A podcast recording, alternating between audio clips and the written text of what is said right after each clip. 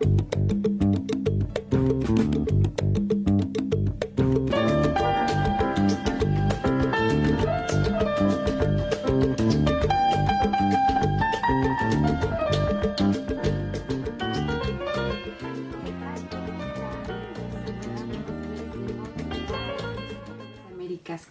el castor cibernético.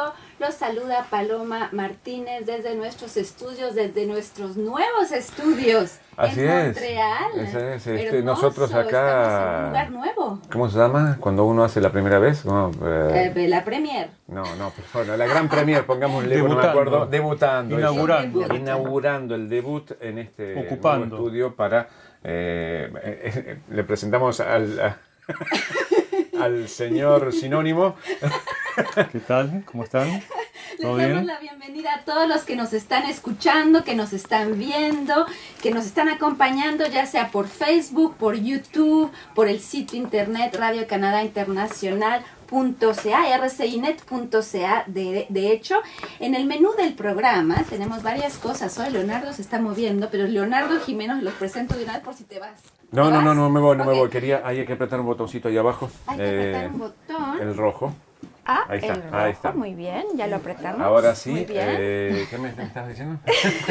que te llamas Leonardo Sí, sí, me llamo Leonardo Jiménez, que estamos eh, en el nuevo estudio. Mi segundo nombre no se dice, eh, no me gusta. Yo te lo, Eh, yo lo sé. Sí, no, Ah, no, pero no lo se sé, dice. no pero dice. no lo voy a decir a No, no se nadie. dice porque en realidad fue, eh, era mi abuela que se llamaba de esa manera y dijo, le voy a poner ese nombre a una de mis nietas y Oye, mi mamá ¿y dijo, no, y nació un varoncito y me pusieron a mí ese nombre. ¿Ves? Ese segundo nombre, ¿Ves? que queda ahí. bueno, hay un montón de gente que lo sabe. Luego se no los voy tiene- a decir sí, no yo tiene en secreto. decirlo En ahora, que secreto, no nada más a todos nuestros oyentes. Exacto, Entonces, exacto. Leonardo Jimeno, Luis Laborda, ¿qué tal? ¿Cómo ¿Qué estás? tal? ¿Cómo estás? Un gusto ¿Todo en estar. orden? ¿Todo en orden? Yo tengo cuatro nombres. Ah, ¿Lo ¿ves? saben? No, no, No, no. eso sí no lo sé. Eso sí no lo sé. Eso no se sabe. Cuatro no, Bueno. no sabía que había cuatro. Sí. Conozco uno que tiene puede. cinco nombres y después Bueno, tienes, los puedes poner los de pero- tu madrina, los de... va- Sí, Vamos no, a no, agregar varios. horrible, queda horrible. Bueno, y también tenemos aquí en el estudio acompañándonos en esta primicia, digamos, a María Elena Vindel.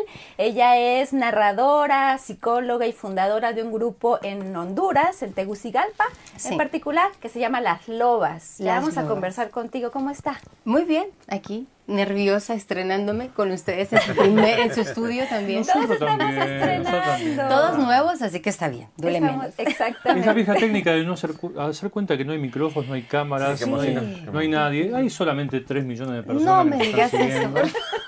Y esto queda grabado para la posteridad, o sea eso no dice... entonces no hay problema. Le puedo decir a mi mamá que entonces me puede ver después. Exacto, exacto. Bueno, en el programa de hoy les tenemos juventud, le tenemos, les tenemos un poco, es un programa planetario, juvenil y con cuentos también con María Elena, así que comenzamos entonces con la juventud y el planeta.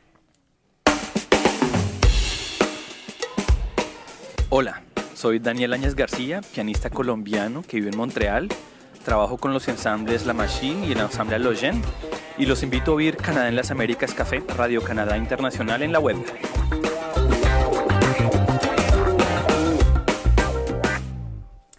Este viernes 15 de marzo, probablemente Leonardo está al tanto, pero mucha gente lo sabe en el mundo porque jóvenes, millones de jóvenes de 40 países y entre ellos los de unas 40 ciudades canadienses están manifestando contra los cambios climáticos porque los gobiernos se comprometan a, a preocuparse por el planeta, a hacer lo que le corresponde en términos de leyes, en términos de, de acciones concretas.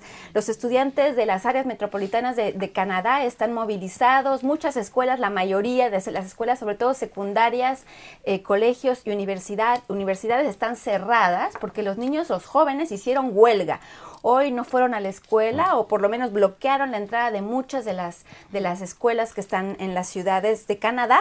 Entonces, eh, hablamos esta mañana con una de esas chicas. Es una huelga que está presentándose desde hace varias semanas, pero este es un, este el evento del 15 de marzo, es un evento mucho más grande aún.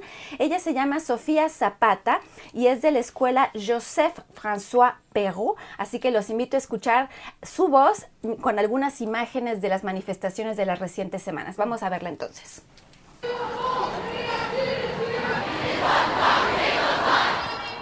Yo pienso de que todo el mundo ya está implicado en esa causa hace mucho tiempo. Y cuando vimos de que esa muchacha en Suecia comenzó un movimiento tan grande como todos los viernes, solamente falta de escuela, para hacer una manifestación, para manifestar, pensamos de que era una buena idea de que nosotros pudiéramos implicarnos en ese movimiento.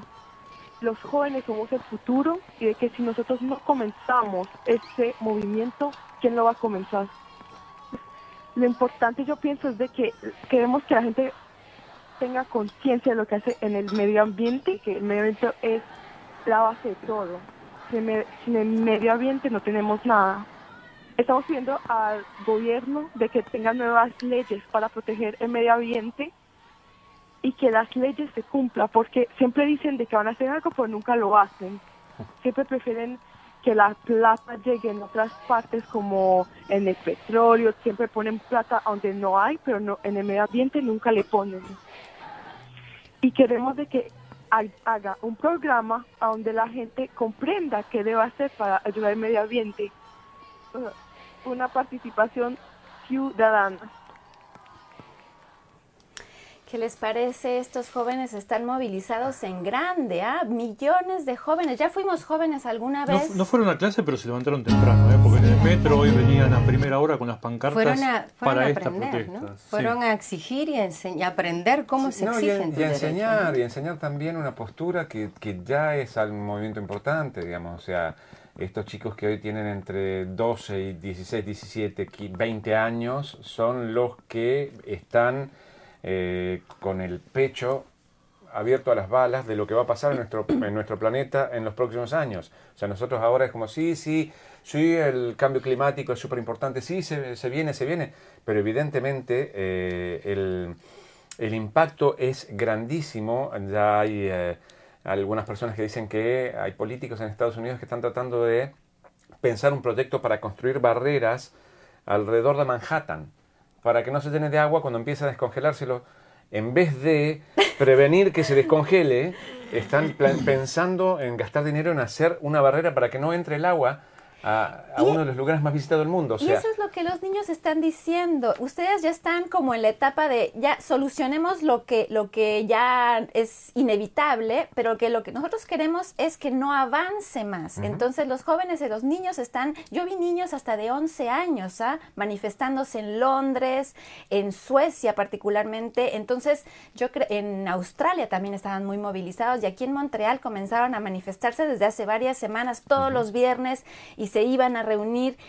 Entonces me parece maravilloso. Hay que unirse, ¿no? Hay que unirse. Sí, y hay, que escucharlos, ya que no los políticos no escuchan a la gente de, su edad, digamos, ¿no? a sus coterráneos. y de, su época, que escuchen a los niños. Cogeneracionales. Esa, que es cogeneracional.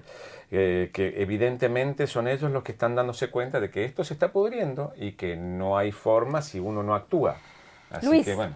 Eso es. No, estaba pensando, pero es cierto, es decir, em, cuando se habla de este tipo de cuestiones, lo primero que aflora es el discurso y las acciones hasta ahora no son muy concretas. De hecho, quienes tienen el poder de tomar las decisiones desde los centros de poder, parecería ser que no solamente no les preocupa el cambio climático, sino que además han hecho todo lo posible por ignorarlo, por darle la espalda. Y en cualquier lugar del planeta en el que uno se encuentre, ya hay pruebas suficientes de que el clima está padeciendo un proceso de transformación que de no ser modificado y en el corto plazo muy rápidamente va a tener consecuencias muy graves, tal vez no para nosotros, tal vez no para la generación que nos siga, pero, sí dentro de dos o tres generaciones. Y en el futuro el planeta, como dicen ya, han dicho ya en, más de una ocasión los, los científicos, podría convertirse en tierra inhabitable. Entonces, eh, movilizarse y reclamar es apenas el primer paso hacia un cambio que debería darse ya ayer. Claro, pero lo interesante es que ahora la movilización parte de una generación que generalmente es la que recibe y la que no habla. ¿está Sí, bien? siempre están es lo que- diciendo que... los jóvenes son El eh, futuro. el futuro por Pero una no parte, pero que no participan Claro. suficiente, que no se implican suficiente ni en las elecciones, ni en cosas. Tal vez ellos están proponiendo una manera diferente de hacer las cosas. Entonces vean- veamos cómo evoluciona. Seguro que va a evolucionar de otra manera. Imagino que en Honduras también hay movimientos juveniles que se están moviendo, aunque no sé si me quiera decir algo, Marielena, le veo la cara como dudosa. ¿Qué pasó? No está muy convencido. Sí, no, no, no, no. Yo, ¿No? ¿No? yo creo que Honduras, eh, dentro de los países que no hacen nada, es de los primeros que no hacen El nada. gobierno, ¿no? quiero El gobierno en particular y la empresa privada en particular no les conviene hacer Mm. nada porque entonces te afecta tu economía a nivel industrial. Entonces callémonos, no digamos nada, obviemos, que- ignoremos.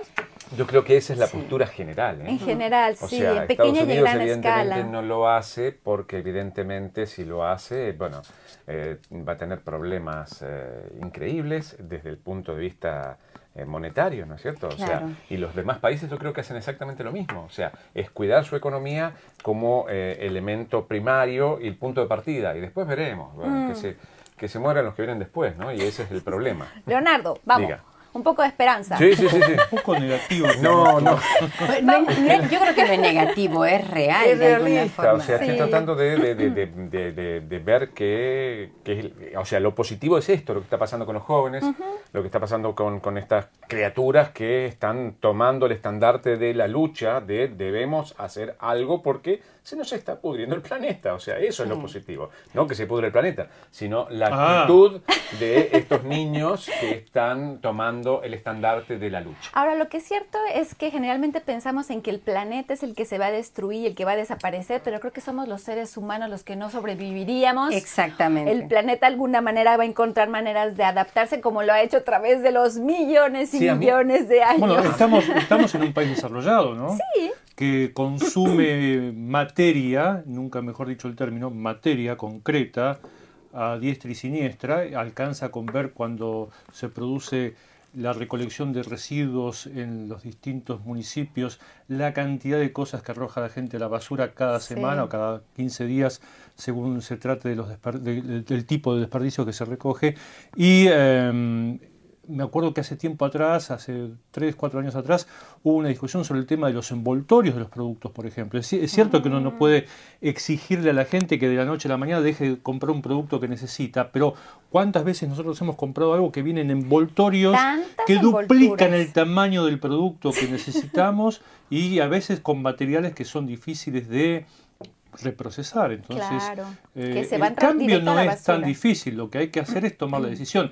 Y en este ámbito, como en tantos otros en la vida de las personas, tomar la decisión a veces es el, el acto difícil. Y ustedes se toman el tiempo individualmente porque si no salís a la calle en tu vida diaria tenés que tener un poco de conciencia Claro. ecológica y cuidar de no ser parte de los que ensucian más. Pues en exacto, casa hay exacto. composta, en casa hay eh, eh, para reciclar, todo la manera. Llevas la bolsita Afuera. para que te Uno intenta y Sí, alguna vez usas lo menos posible el coche. Exacto, exacto. Uno intenta y, y algunas veces escuché al, eh, a, a- a una persona conocida, digamos, reconocida en el tema, que decía que todo gesto, aun lo más pequeño que sea, de parte de la vale. gente en general, sí. vale, cuenta. Lo que pasa es que habría que lograr que los gobiernos se den cuenta de que el gesto mayor debe ser de parte de ellos. y Es Claro. lo que no está pasando. Y la situación, y la situación no- la- no es la situación la peor aquí. ¿eh? Yo No, no, estuve- no. hace unos meses atrás estuve eh, visitando, tuve la suerte de visitar Túnez y en pleno desierto uno se encuentra con una cantidad de desperdicios impresionantes. ¿Por Nosotros qué? Porque los gobiernos no se hacen cargo de limpiar esos desperdicios, entonces las empresas encargadas de llevárselos, ¿qué hacen? Los trasladan al desierto y lo arrojan en el desierto. En el desierto del Sahara uno se encuentra con cantidades enormes de basura, entre ellos kilos, toneladas de bolsas plásticas, por ejemplo, Claro. en Bueno, pleno nosotros- desierto. Nosotros fuimos, Fuimos a- a, Nueva York, coincidimos, viajes familiares, los dos, el mismo fin de semana.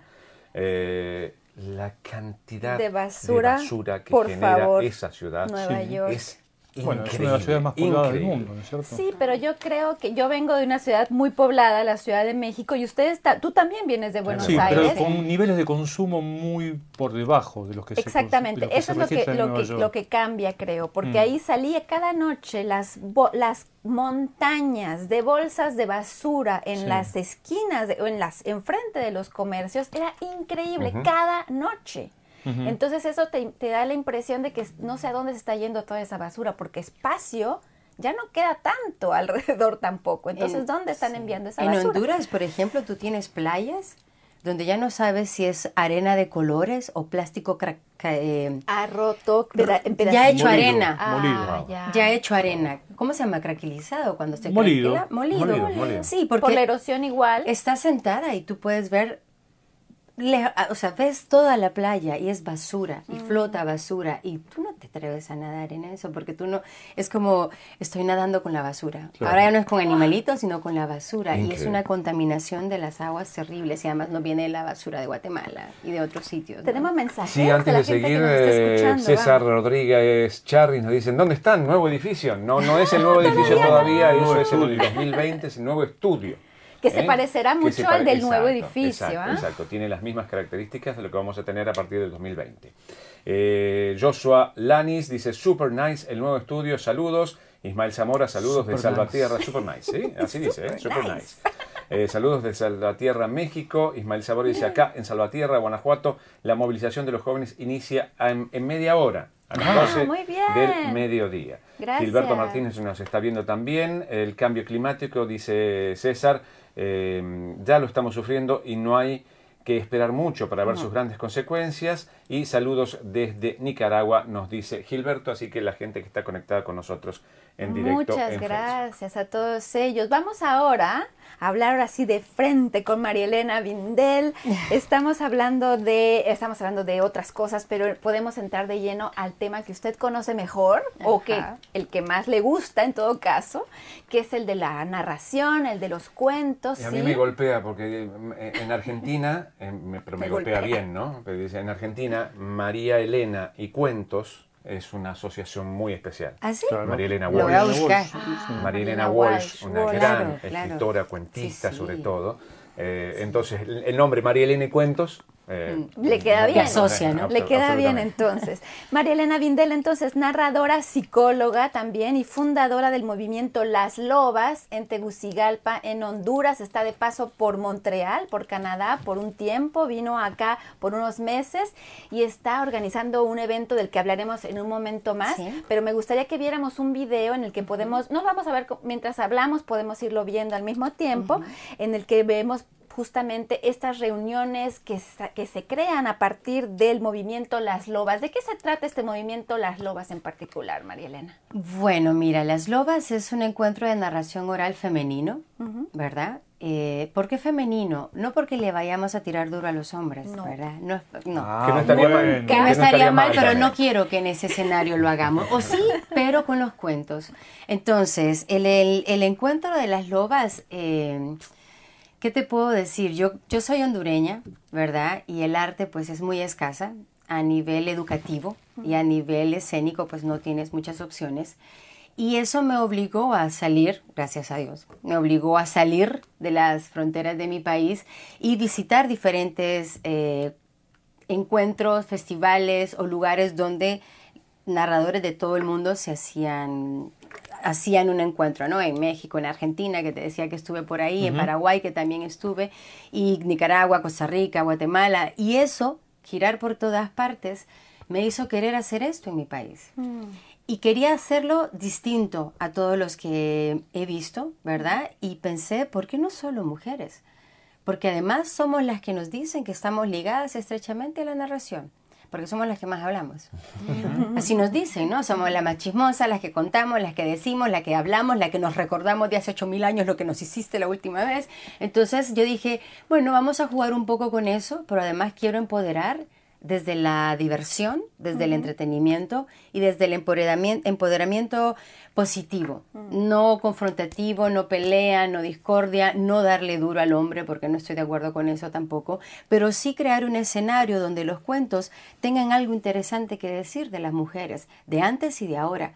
Y entonces se me ocurrió el encuentro de narradoras Las Lobas con esa intención hacer una convocatoria a nivel internacional y quienes quieran venir que vengan y les doy lineamientos muy básicos, ¿no? Que tengan eh, cuentos eróticos, cuentos satíricos, leyendas reales de mujeres reales. Mm. Porque, y eso me pasó porque cuando fui a Colombia en un encuentro, me pedían una leyenda de mi país y yo solo me sabía la de la llorona porque el marido lo dejó, o la de la cegua que mata a todos los hombres infieles. Yo dije, esos cuentos me, me ofenden como mujer y además me ofenden como realidad. Cuando tenemos tantas leyendas vivas que han dejado un legado y pueden ser un cuento perfecto para las futuras generaciones para hacer un cambio en las mujeres y su comportamiento. Porque tenemos, por ejemplo, en mi país, yo no sé si ustedes conocen a Berta Cáceres, una ambientalista que fue asesinada. Eso es un cuento real, porque ahora dicen los lencas que se escucha la risa de Berta en las aguas del río Huancarque y que ahora es ella parte de los espíritus que cuida el río. Eso es un cuento maravilloso. las hijas de Berta ah, Cáceres nos estuvieron acompañando aquí en pues el, programas. Y fue gracias a Berta, a esa muerte que yo nunca me imaginé que se atrevieran a hacer, porque ella era tan fuerte que yo dije, nunca se van a atrever a matarla. Y a ella la mataron. Entonces cuando yo vi eso, dije, si a Berta la mataron, ¿por qué no nos van a matar a todas? Porque además mi país está considerado uno de los países con el mayor porcentaje de feminicidios a, nivel mundial, casi epidemia. Proporcionalmente, claro, sí. Cada 23 horas hay la muerte de una mujer. No hablemos ya del abuso, de la violación, que es una muerte, pero es una muerte en vida, ¿no? No conozco las otras estadísticas en América Latina, pero sé que en México por lo menos son 10 mujeres por día que mueren. Sí, o sea, y Honduras está considerada una epidemia. Es una epidemia la muerte de las mujeres. el primer mes y medio, ¿cuántos fueron? No me acuerdo en realidad el nombre, pero una cantidad exorbitante de femicidios en un mes y medio, hasta mediados de febrero. ¿Qué está pasando? Que el mundo está matando a sus mujeres. ¿Qué pasa? No, el ¿Qué mundo, pasa con el mundo mató a las mujeres todo, todo a lo largo de la historia. Lo, que pasa es que ahora se toma conciencia de actos de violencia que antes no eran considerados como tales y ahora sí se los reconoce como actos de violencia. antes era permisible un montón de cosas hacia la mujer. Decir, nosotros no somos tan grandes como para no poder recordar eh, cuando en nuestra niñez se hablaba con mucha más frecuencia de lo que se habla hoy en día, tapado o no, de que un hombre le había pegado a una mujer. Ah, y eso no era visto como una falta ni un delito. Hoy en día, no sé si todo el mundo lo caracterizaría como un delito, pero estoy mm. muy seguro de que en la mayoría de los ámbitos, cuando alguien cuenta que le pegó a una mujer, no va a recibir ningún aplauso, precisamente, ¿no es cierto? Claro, claro. Por lo menos va a haber alguien que, se, que, va a expresar algo al respecto. No, nadie, no se van a quedar callados. como en nuestras sociedades están, están pobladas de instituciones que están realmente regidas de una manera muy patriarcal eso es, el idioma, eh, las iglesias, las religiones, es mundial.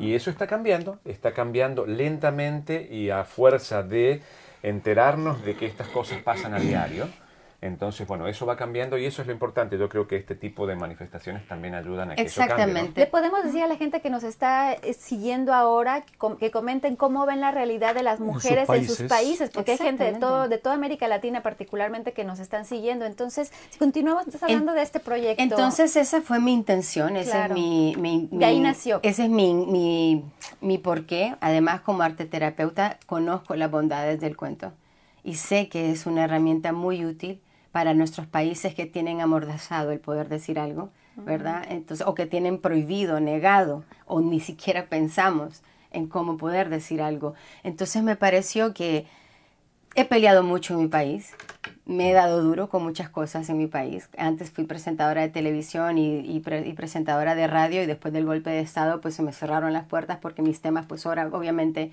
eran en contra del golpe de Estado y eso me obligó hacer cuentacuentos porque me tuve que salir de mi país. Y aparecieron los cuentos, lo empecé a utilizar como algo artístico que a mí me gustaba y vi la potencia y vi lo fuerte y lo bonito y lo bondadoso que es el poder hacer esto.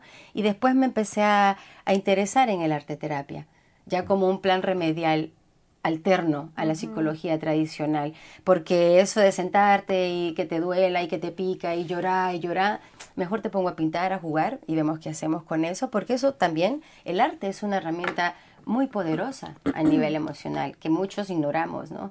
Entonces, por esa necesidad, por esas ganas y por ese, esa búsqueda de cómo sanamos en mi país, fue que yo hice este encuentro y fue muy bueno porque a pesar de que el año pasado, el año pasado fue mi primer edición y justo eso fue en noviembre y en octubre, si no me equivoco, se hace lo del éxodo de los migrantes de Honduras que Ah, salen a mares y a mares Sí. y me llamaron narradoras que ya tenían su boleto comprado, mire, es que no vamos a ir porque es que además ahí nos matan fácil, ¿no? Entonces yo dije, yo continué con mi proyecto, pero sí se me bajaron tres, perdí narradoras orales que se, Que se fueron en esa caravana. que se la arriesgaron, primera se caravana. fueron en esa caravana y no les pude decir nada, porque tenían razón. Les estoy invitando a venir a uno de los países más peligrosos donde nos matan más fácil. Pues te garantizo que te puedo proteger, ¿no? Porque además tampoco es tan selva como se mira desde afuera, pero con este éxodo, yo qué les podía decir. Además no se sabía qué venía después de eso, Claro. ¿verdad? Entonces afortunadamente hubieron valientes que me dijeron confiamos en ti, y confiamos que nos vas a proteger y además queremos ir a aportar a este país porque justo por esto queremos ir. ¿Y Canadá en todo esto? Después de todos esos viajes por otros lugares, ¿cómo se inserta Canadá en el proyecto? Porque los que nos dijo son la mayoría de habla hispana, entonces... Todos son habla Y hispana. estamos en Canadá y aunque hay algunos, sabemos varios que hablamos español. Pues mira, la verdad es que yo amo mucho el español. Es una lengua que, que me parece de las más románticas y de las más complejas y amplias que tenemos. Y amo que sea mi lengua natal. Y estar aquí con tanto frío y con tanto canadiense No, si que habla estamos, en, francés. e estamos en verano, estamos en el preverano aquí. No sé. Yo dije, ¿por qué no nos calentamos un poco con cuentos latinos aquí en español? La ¿no? próxima vez te vamos a invitar en pleno enero, a ver Por qué te favor. parece. Eh, no, ya estuve. Dios. Quiere ser tortura. Ya estuve, Por Dios, ya estuve, no Aquí quiero tengo más. saludos. Uno dice Johnny, Johnny Willy Navarro, saludos a RCI, Canadá en las Américas. Aquí desde Lima estamos en plena marcha por el medio ambiente que se realiza en el centro de la ciudad. Oh, Asimismo, se está planeando cuidar y preservar las lomas de la ciudad en alianza con una universidad privada. Muy bien, ¿Eh? Johnny, gracias. Willy Navarro y César Rodríguez Charles dice muy bien, mejores cámaras, mejores manejos de planos, dice, información a los- de los entrevistados, manejo de iluminación, escenario, buenos avances. Y el tema, El tema, vamos. que las lobas griten fuerte sus historias. Así es. Ah, gracias por esos gracias, comentarios. muchas gracias a todos, Y este sí. año por eso queríamos hacerlo nuevamente, porque vi el resultado. Es impresionante. Yo no sé si ustedes han tenido la oportunidad de ver caritas cuando ven algo nuevo y ver. yo estaba más fijándome en, en el público que en las narradoras, ¿no? Y yo tenía la oportunidad de verles las caras y eran caras tan maravillosamente sorprendidas caras educadas que nunca habían visto un cuentacuentos y decían, ¿eso existe? ¿Esto, ¿Esto es técnica? ¿Este es tu trabajo? ¿Te da de comer? Y yo, sí, medio, medio, pero me da de comer, ¿verdad? Pero es lo que yo amo, ¿verdad? Y yo dije, lo vuelvo a hacer. Lo vuelvo a hacer porque, porque fue muy bueno el resultado en mi país. Y creo que este año se están sumando más narradoras, más eh, empresas me están queriendo apoyar. Ah. Así que eso a mí me, ha- eso me hace ver que no andamos mal, que estamos caminando bien. hay Y acá hay invitaciones también. Ismael eh, Zamora dice a ver si pueden programar las lobas una visita a Salvatierra en México. Puede, puede irse la loba, que es la loba 1, porque mi primer función, y surge por eso también el nombre, porque mi, mi primer función como narradora, después de que me sacan, que me saco por el golpe de estado y me voy a Costa Rica y yo sigo buscando dentro de la televisión algún trabajo, aparece un taller de cuentos, me hace hervir la sangre y llamo a mi maestro y le digo, ¿vos crees que yo pueda contar cuentos bien y que guste? Y el primer libro que yo tenía en mis manos se llama Las mujeres que corren con lobos, de Clarisa Pincola Estés. Lo empecé a leer, que además como psicóloga es un libro que todo el mundo debe leer. Y entonces lo empecé a leer y empezaron a aparecer cuentos. Yo dije, este esto es. Esta es mi primer función. Entonces, mi primer función se llama La Loba, que es la que voy a hacer aquí en Canadá, Ajá. ¿verdad? ¿Cuándo va a ser?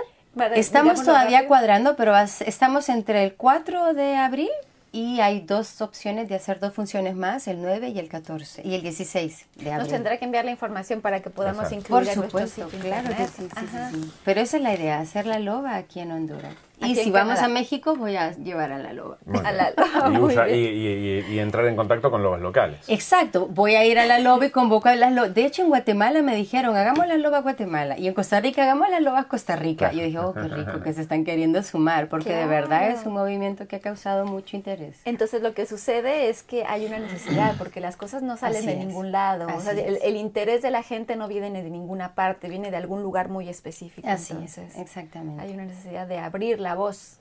Y de contar nuestras historias como mujeres empoderadas. Leonardo, te veo con cara de decir algo. No, no, no, realmente me interesa, me, parece súper interesante y sería interesante también que, que, que, se generen esto, estas lobas en este caso por, por el nombre eh, tan particular, pero este tipo de movimientos que gracias a los cuentos, gracias a la literatura, gracias a, a, la, a, la, posibilidad de comunicar, eh, bueno, eh, entregan a la gente que le hace falta este mensaje, un mensaje tan importante de empoderamiento, de, de cambio, ¿no? Un mensaje de cambio que hace falta, que está, está golpeado, porque uno lo ve todos los días y cómo, cómo la mujer sigue resistiendo y cómo estas sociedades, eh, reiterando, patriarcales, oprimen y ahora quizás un poquito más tapado porque no está tan bien visto que es un gran paso, pero que hayan eh, elementos que puedan hacer surgir este poder y esta, y esta esencia de la mujer. ¿no? Y, tocando el tema que tú estás diciendo, mi interés también,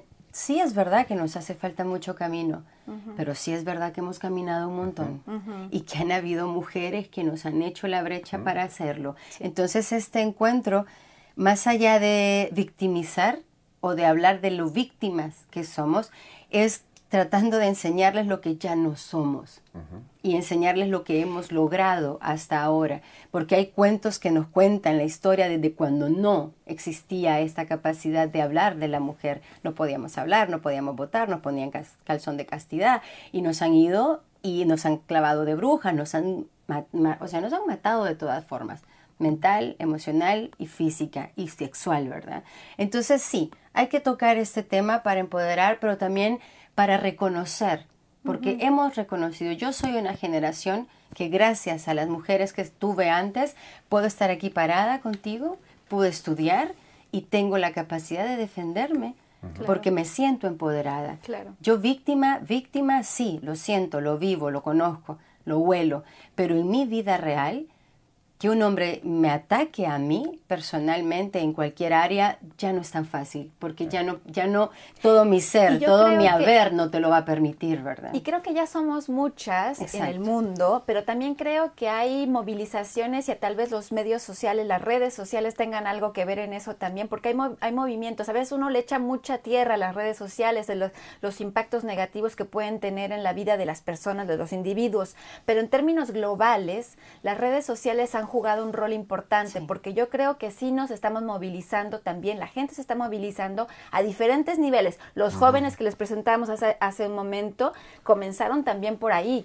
Y porque si no, ¿cómo hubiera llegado la información si no es a través de esas redes que no son solamente las redes de los grandes medios que presentan, sino también las redes a partir de la gente? Y lo mismo pasa con las mujeres. Las mujeres también nos comunicamos por ahí y nos puede servir de, de, ah, de justo de vía. En este momento mismo estamos en Facebook Live y si no estuviéramos en Facebook Live, lo que está live, perdón, lo que estamos diciendo no, no todo el mundo podría estarlo escuchando. Entonces, bueno, es una es una parte y el movimiento yo también, Me Too.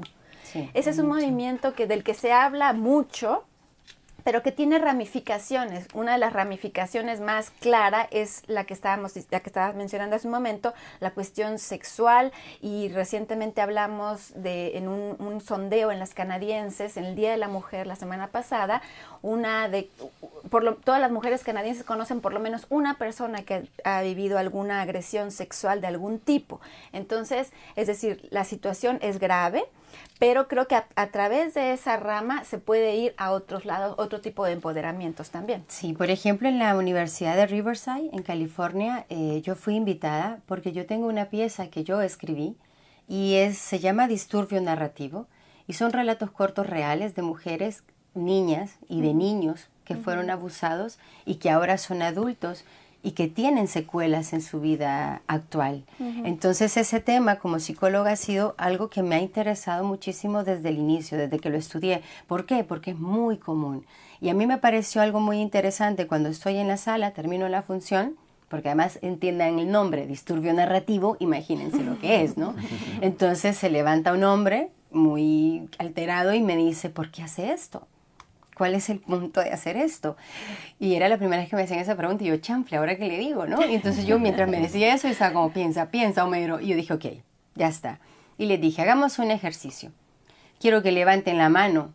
¿Cuántas personas conocen directamente, ya sea en su cuerpo o en su familia o en otras personas allegadas a ustedes, el abuso sexual infantil? Levantaron creo que 100 personas en una sala de 300 personas las manos. Cuando las levantaron en Los Ángeles, yo me sorprendí porque no me lo esperaba. Yo dije 3, 4, 10, 100 y él dentro de los que levantaron la mano. Entonces yo le dije, mira a tu alrededor. Esto es lo que no se habla.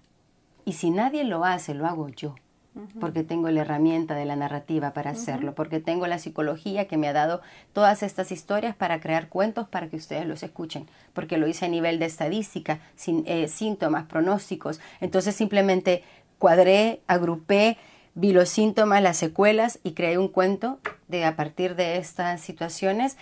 Y esta pieza es una pieza bastante fuerte que a mí, de hecho, tengo que quedarme en el conversatorio para para que no mm. nos salgamos así todos distorsionados, pero es muy importante porque es lo que yo les decía, es la denuncia que tú no haces, porque es tu tío que amas y si tú lo denuncias, va preso y te cae la familia encima. Entonces al final eres tú la, la, parte porcentaje es horrible porque un, eh, creo que un 90% de los abusos sexuales a niños y niñas es gente eh, conocida, de, la familia, o muy allegada. a la familia. Y las secuelas de adultos son terribles. Es muy difícil repararse. Bueno, Loba, muchas gracias. María Elena Dindel, muchas gracias por acompañarnos. No se vaya todavía. Tenemos que leer algunos mensajitos que nos han llegado en las últimas semanas sobre los temas anteriores, pero un placer tenerla por acá, tenerte por acá. María Elena Dindel, narradora, psicóloga y fundadora del movimiento Las Lobas en Tegucigalpa, en Honduras. Gracias. Gracias a usted.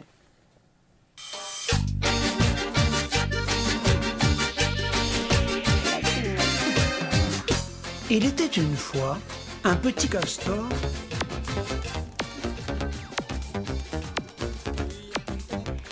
tenemos entonces al castorcito cibernético, el, castorcito, cibernético, que va a leer los mensajitos. Tienen cortitos porque ya saben cómo somos. Y que se tiene que sacar los lentes porque si no, no ve nada.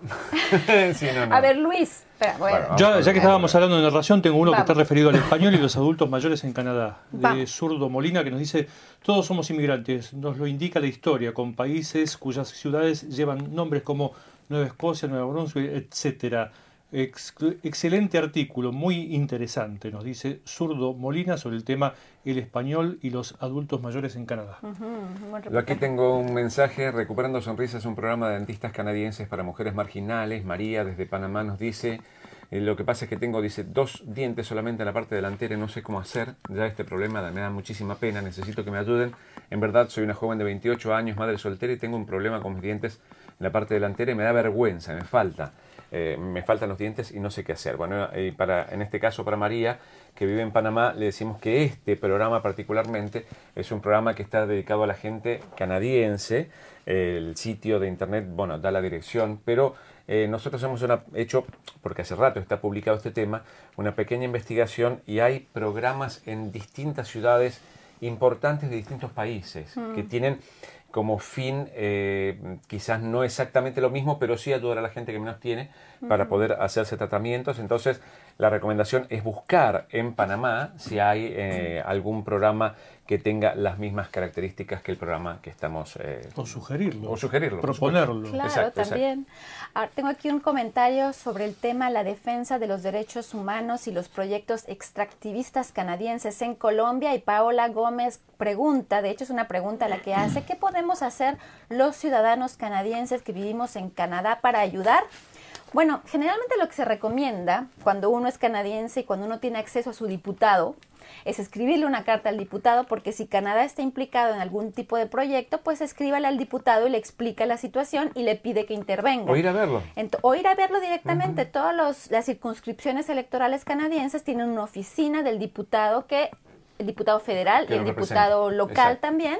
Entonces, lo más común. por lo general tiene al menos una jornada a la semana destinada solamente a recibir a los vecinos. Exactamente. Entonces, Paola Gómez, esa es una de las opciones para ir a, para pedir, digo, para contribuir a esta situación. ¿Quién más tiene por ahí? Yo tengo un mensaje corto también. Falta mano de obra en las plantas pesqueras del Atlántico canadiense. Nos lo envía Carlos Betance y nos dice: Me gustaría trabajar en el procesamiento de pescados y langosta. Estoy disponible para cuando ustedes lo deseen y el puesto que me elijan. Bueno, como decimos siempre, tiene que entrar a la información en particular. Ahí seguramente va a encontrar algún link que le va a brindar la información oficial al respecto, porque no somos nosotros los que le vamos a dar el puesto, ni mucho menos.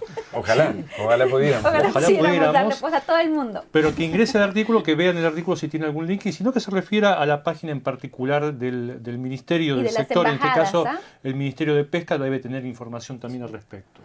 Yo aquí tengo otro mensaje, avance importante para mejorar la visión de pacientes con glaucoma. Estaba leyendo esto y me acercaba para ver mejor. Yo no tengo glaucoma, pero veo poco. Eh, María Nubia Amaya dice, buenos días, desde Colombia le escribo, mi hija desde los 16 años de edad le hicieron una cirugía de glaucoma. Quisiera poder comunicarme con ustedes de alguna forma. Gracias. Y le decimos a María Nubia que dentro del artículo está el nombre de la persona que fue entrevistada con respecto a este avance importante. Habría que ver en qué universidad trabaja y ver si se puede comunicar directamente o con el equipo de investigación que, que está conteniendo a esta persona. Y Adalberto Correa Mejía comenta el tema, el ejército de Canadá levantaría requisito de ciudadanía para aumentar sus efectivos.